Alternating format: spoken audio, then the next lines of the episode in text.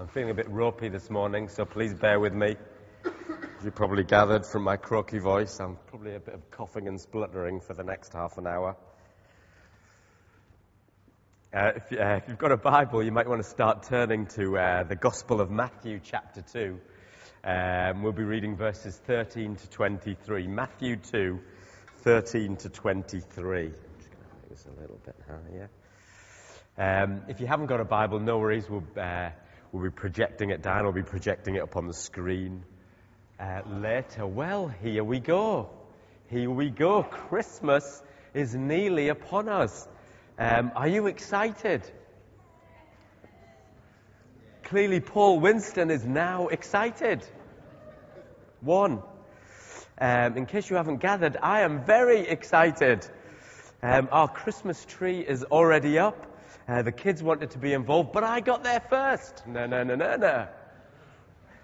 Um, I hope you've appreciated the mince pies, the Christmas songs and carols, uh, uh, and even the Christmas tree in the corner. Um, over December, as Simon said last week, we're taking a break uh, from the Gospel of Mark. As most of you know, we've been going through the Gospel of Mark, coming to the end of it nearly. Um, and so uh, we asked Gavin to set out over, the, over December, uh, Gavin to set out for us a Christmas sermon series. Uh, and so over the next uh, four weeks, so, so if you don't like it, it's his fault, by the way. Um, so over the next four weeks, we'll be looking at the Christmas story, but particularly how four different characters or groups of characters reacted to Jesus, how they were prepared for Jesus. Because you know what? Jesus changes everything. He does. You cannot sit on the fence when it comes to Jesus. Uh, the late John Stott, a Bible teacher, uh, wrote this in his famous book, uh, Basic Christianity. He wrote, The only possible way to respond to Jesus is extremely. No one ever met, no one who ever met Jesus ever had a moderate reaction to him. They, they either hated him or wanted to kill him, or they were afraid of him and wanted to, or, and wanted to run away, or they were absolutely smitten, captivated, dazzled, mesmerized with him, and tried to give their whole lives to him. But nobody ever had a moderate reaction to him. And so next week, Gavin will be unpacking how Mary was prepared for Jesus. The week after, I'll unpack the shepherds uh, response. And just after Christmas, Sarush will be addressing the story of the Magi, the three wise men from Persia. Very apt for Sarush. Um, somewhere here's my drink.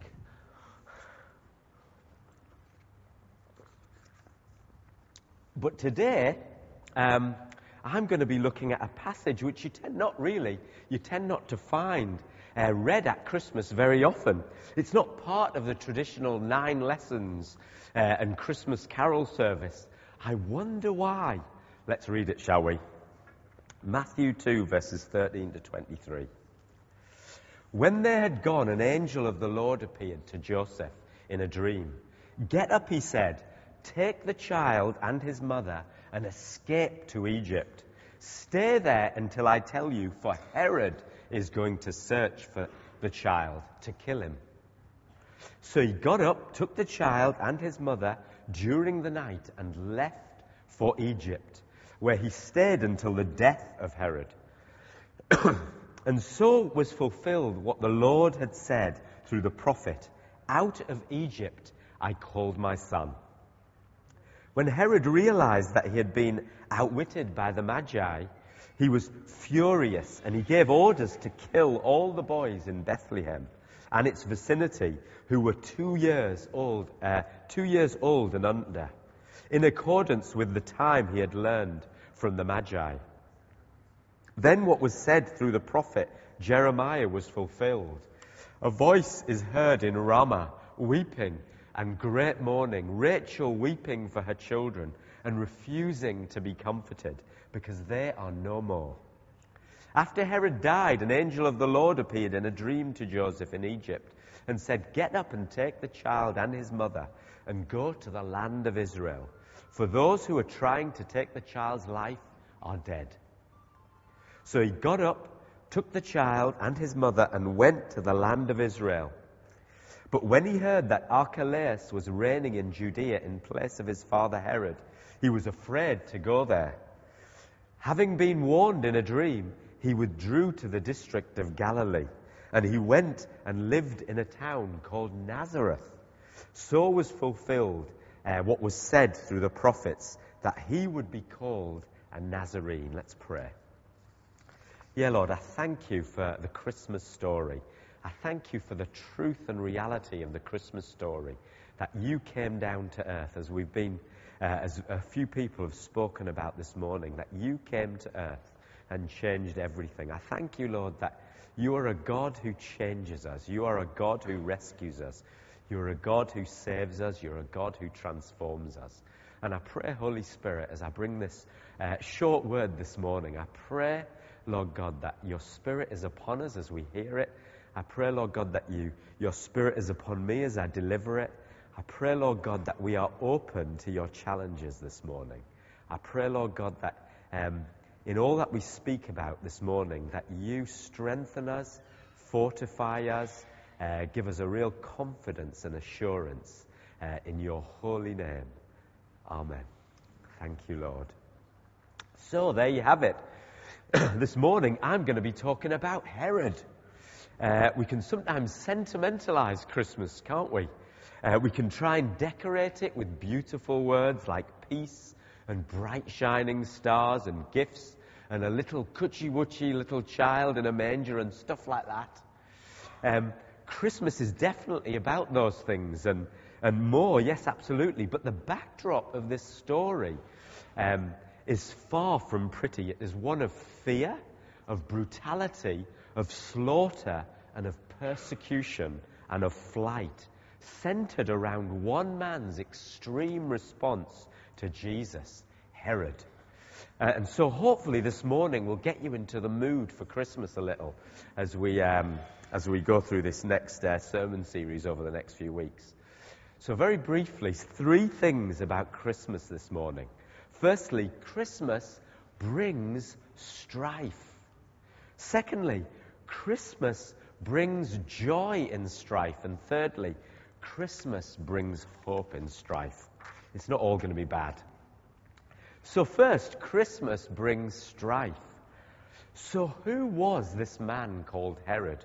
What was he like? Was he the kind of guy that you'd like to have afternoon tea with, maybe?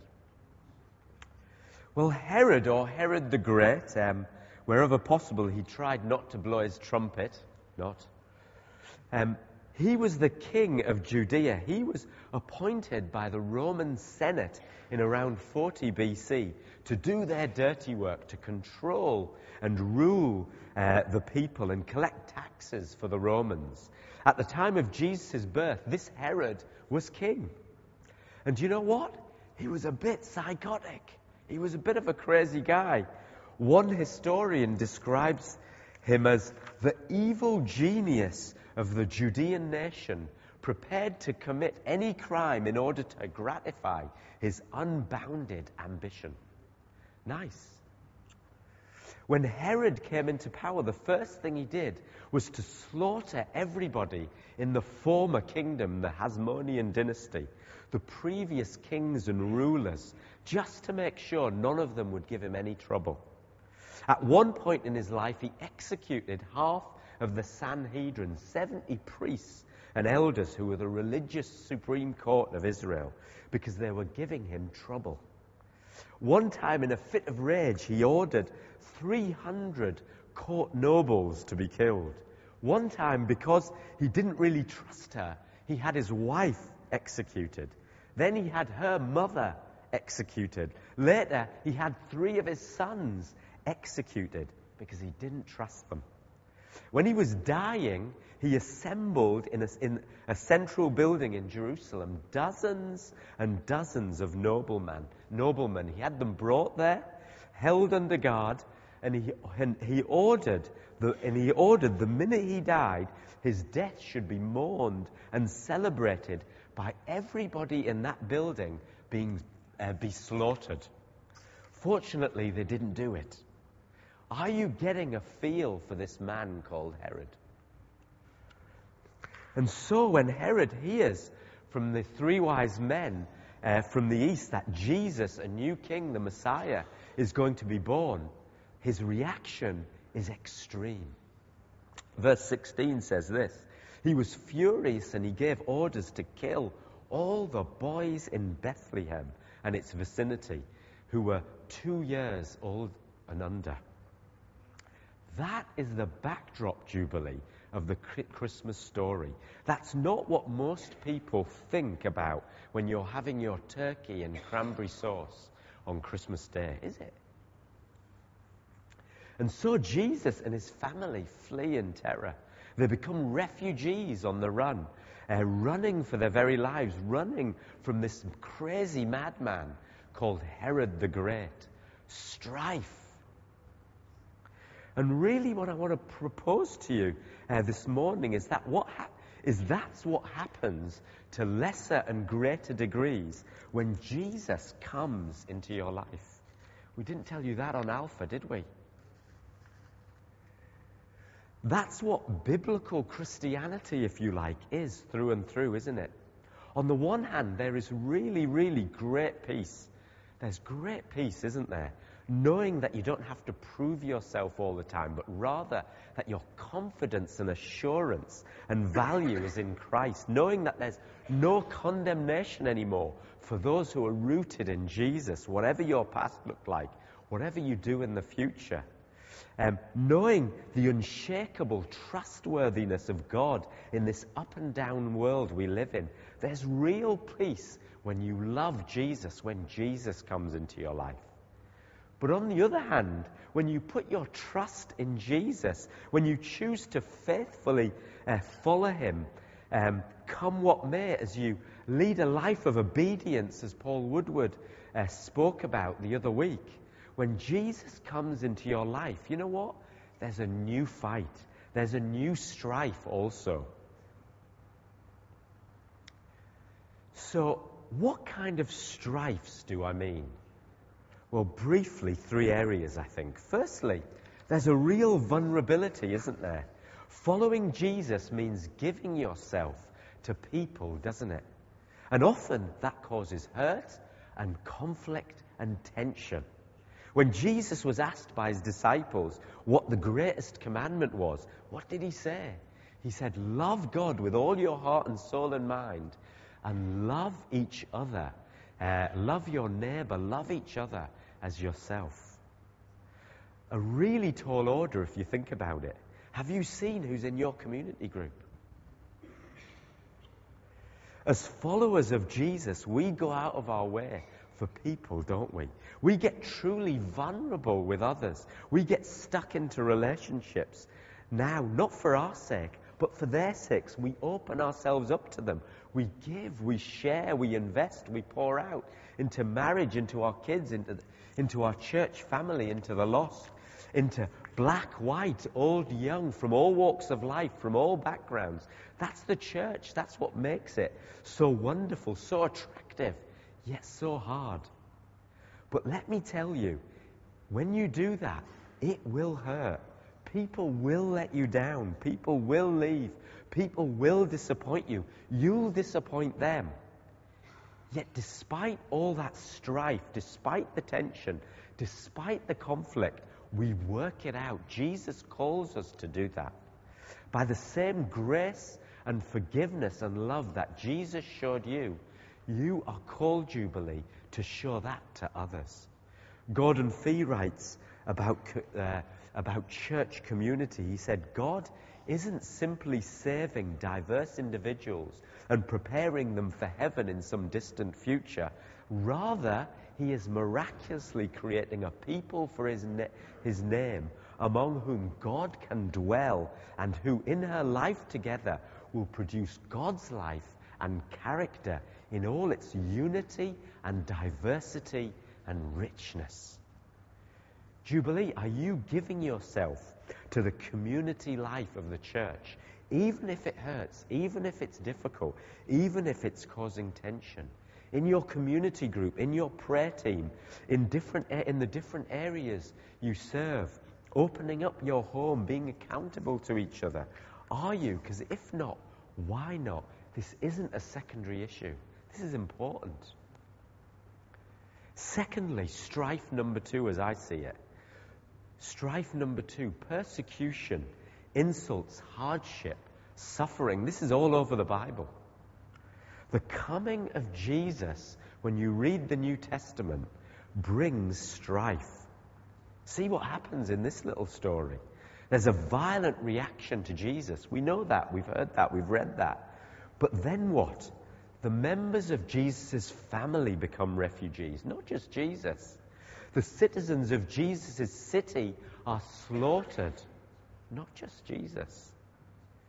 Tim Keller, a New York pastor, writes this the hatred of the world's structures for Jesus will engulf all those who associate with him.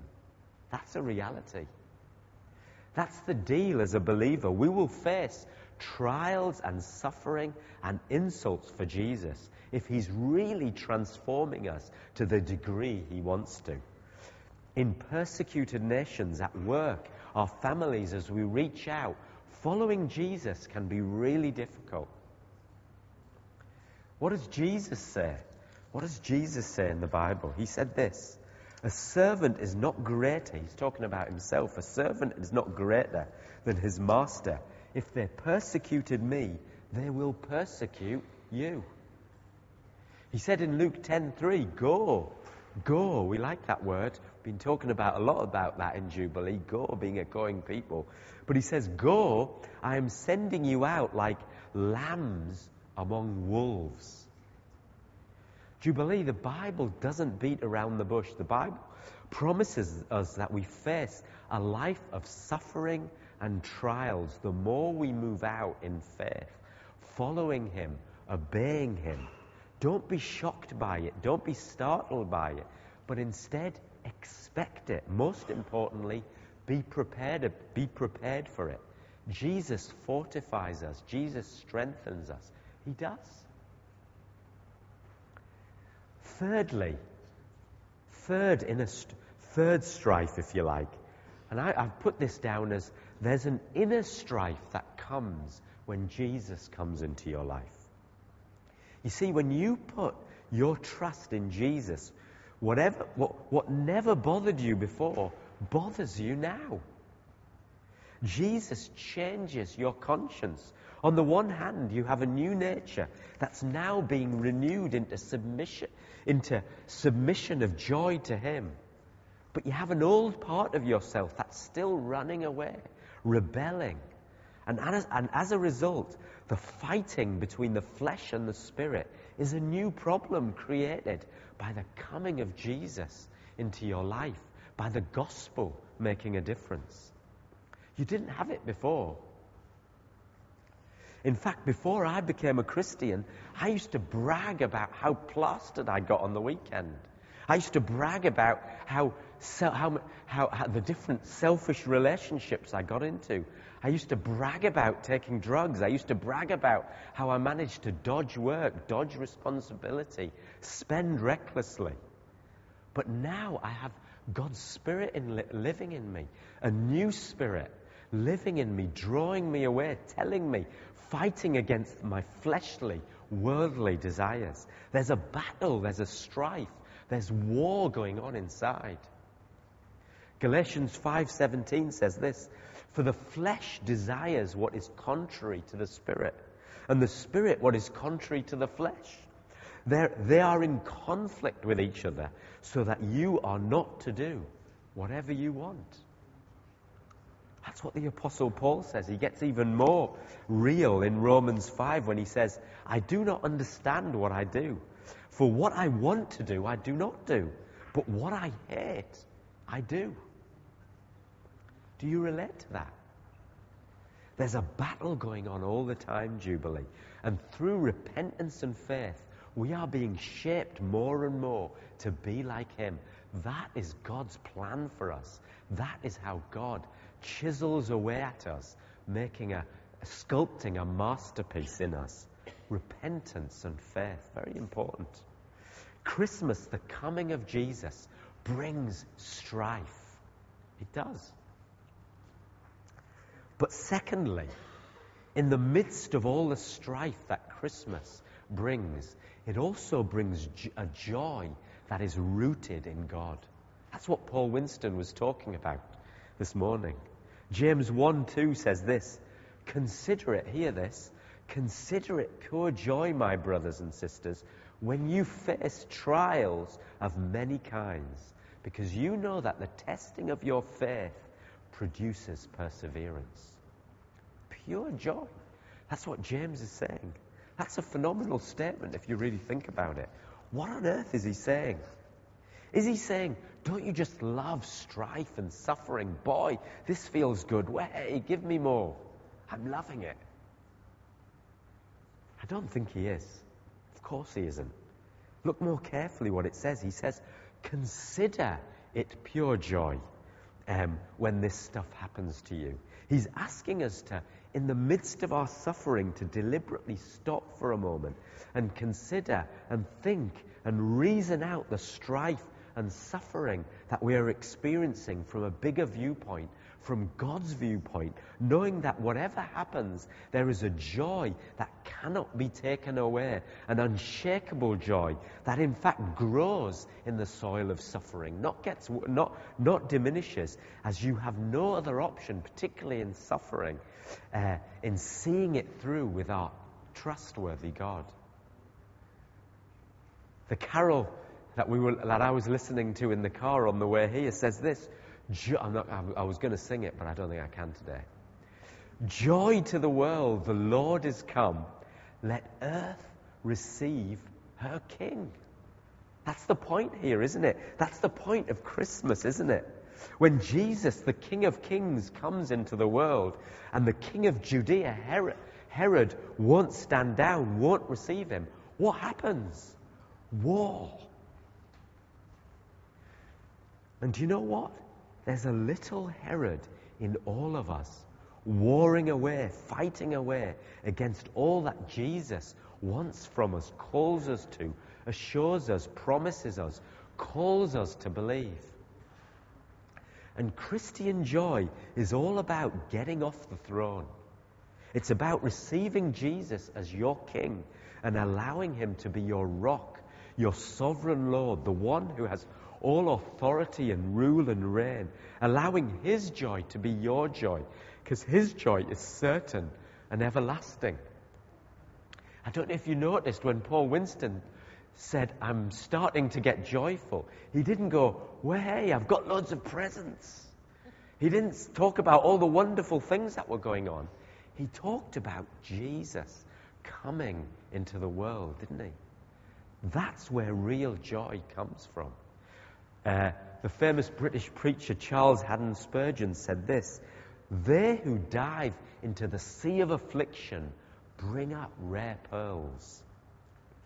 And the pearl of greatest price is the glory of Jesus.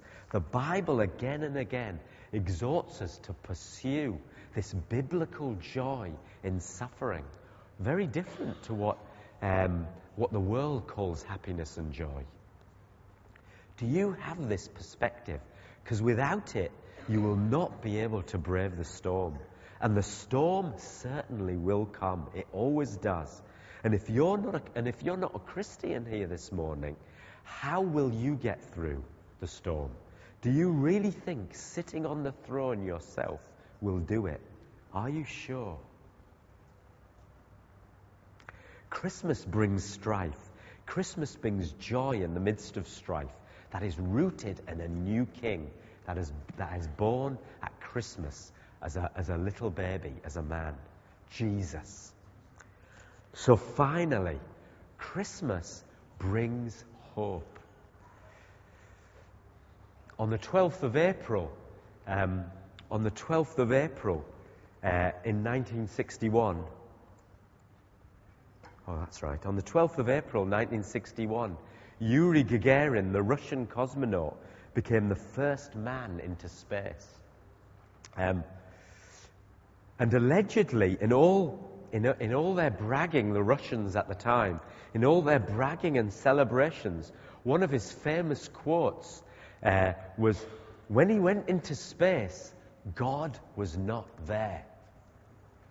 When he went, when, he, when they fired that rocket into heaven, nobody was home.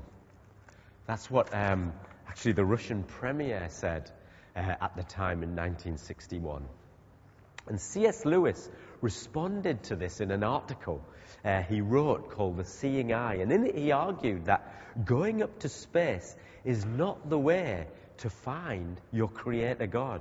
He said that would be like Hamlet or Lady Macbeth going into the attic of his or her castle to find the author, to find their author and create a Shakespeare. That doesn't make sense. This is what C.S. Lewis wrote. If there is a God, he wouldn't be another object in the universe that could be put in a lab and analyzed with empirical methods. He would relate to us the way a playwright relates to the characters in his play. We, the characters, might be able to know quite a lot about the playwright, but only to the degree the author chooses to put information about himself or herself in the play. And that, again, is the wonder of Christmas, isn't it? That is the miracle of Christmas. That's the answer to all your questions. Why won't God do this? Why won't God sort this out? Why won't He act? Why can't He just show Himself? Why? Why? Because He already has. God, the great author and perfecter of our faith, in his abundant passion for us, in his never ending love for us, wrote himself into our story. That's how we know him. That's how we find him. In the coming of Jesus, the God, the great playwright, at Christmas, wrote himself into the play. He lived the perfect life that we were meant to. He showed us all the humility and compassion of God. He showed us what His kingdom was going to increasingly look like. He saw us in all the desperation of our sin and self centeredness and pride uh, and independence and warring and strife and came to rescue us from our greatest problem a heart saying no to Him. Sin, leave me alone, God, a total disregard dishonoring and, uh, of God in our lives. That's what Christmas is telling us. God broke into history and changed it forever. In Jesus, we have a suffering God, a persecuted God, a tortured God, not someone immune to what we go through, looking on at a distance. No way. As Spurgeon put it, Jesus Christ was up on the cross, hurting, bleeding, dying, looking down at the people, forsaking him, denying him, betraying him. And in the greatest act of love in the universe, he stayed there for you. Sam Storms, a Bible teacher, I'll end with this, wrote this Jesus didn't enjoy the cross, he endured it. He didn't delight in shame, he despised it. What Jesus did was indescribably painful and distressing. But what energized his soul not to give up was the prospect of, of the joy that awaited him on the other side of Calvary. Cal- Calvary. And that joy was the joy that he would experience in bringing many sons and daughters to glory. You and me. And that jubilee is the eternal hope we have in Jesus Christ. That is the amazing, wonderful, glorious story, the Christmas story that we're going to be celebrating over these coming weeks. Are you up for thanking and praising this Jesus? Are you up for, as Rob said, uh, telling people of the wonder and glory and the fantastic joy news gospel of Jesus to your friends, your family, the people you work with. Can I encourage you? Bring them to our services over the next few weeks. Bring them on the 21st. Invite them into your home and let the wonder of Jesus' coming on earth be crystal clear be an amazing message, a gospel message that joy has come into the earth. Let earth receive this wonderful King. Let's pray. If the band can come up, that would be great. Yes, Lord, I thank you for the amazing Christmas story. I thank you, Lord, that you are a great God. I thank you, Jesus, that you came into this world, that you changed history as we know it. I thank you, Lord, that you were the great playwright that wrote yourself into your play so that we might know you, so that we might experience you. And I pray, Holy Spirit, that you would come upon us right now as we sing this last song, as we worship you. I pray, Spirit of God, that you will remind us of the glory of Christmas, of the glory of a baby boy coming to this earth, as Simon said, fully man, yet fully God, rescuing the world. Thank you, Jesus. We love you. We honor you. We worship you. And we pledge our allegiance to you uh, in every way. We love you. We put our faith in you. We trust you in Jesus' name. Amen. Let's stand. Let's worship this King.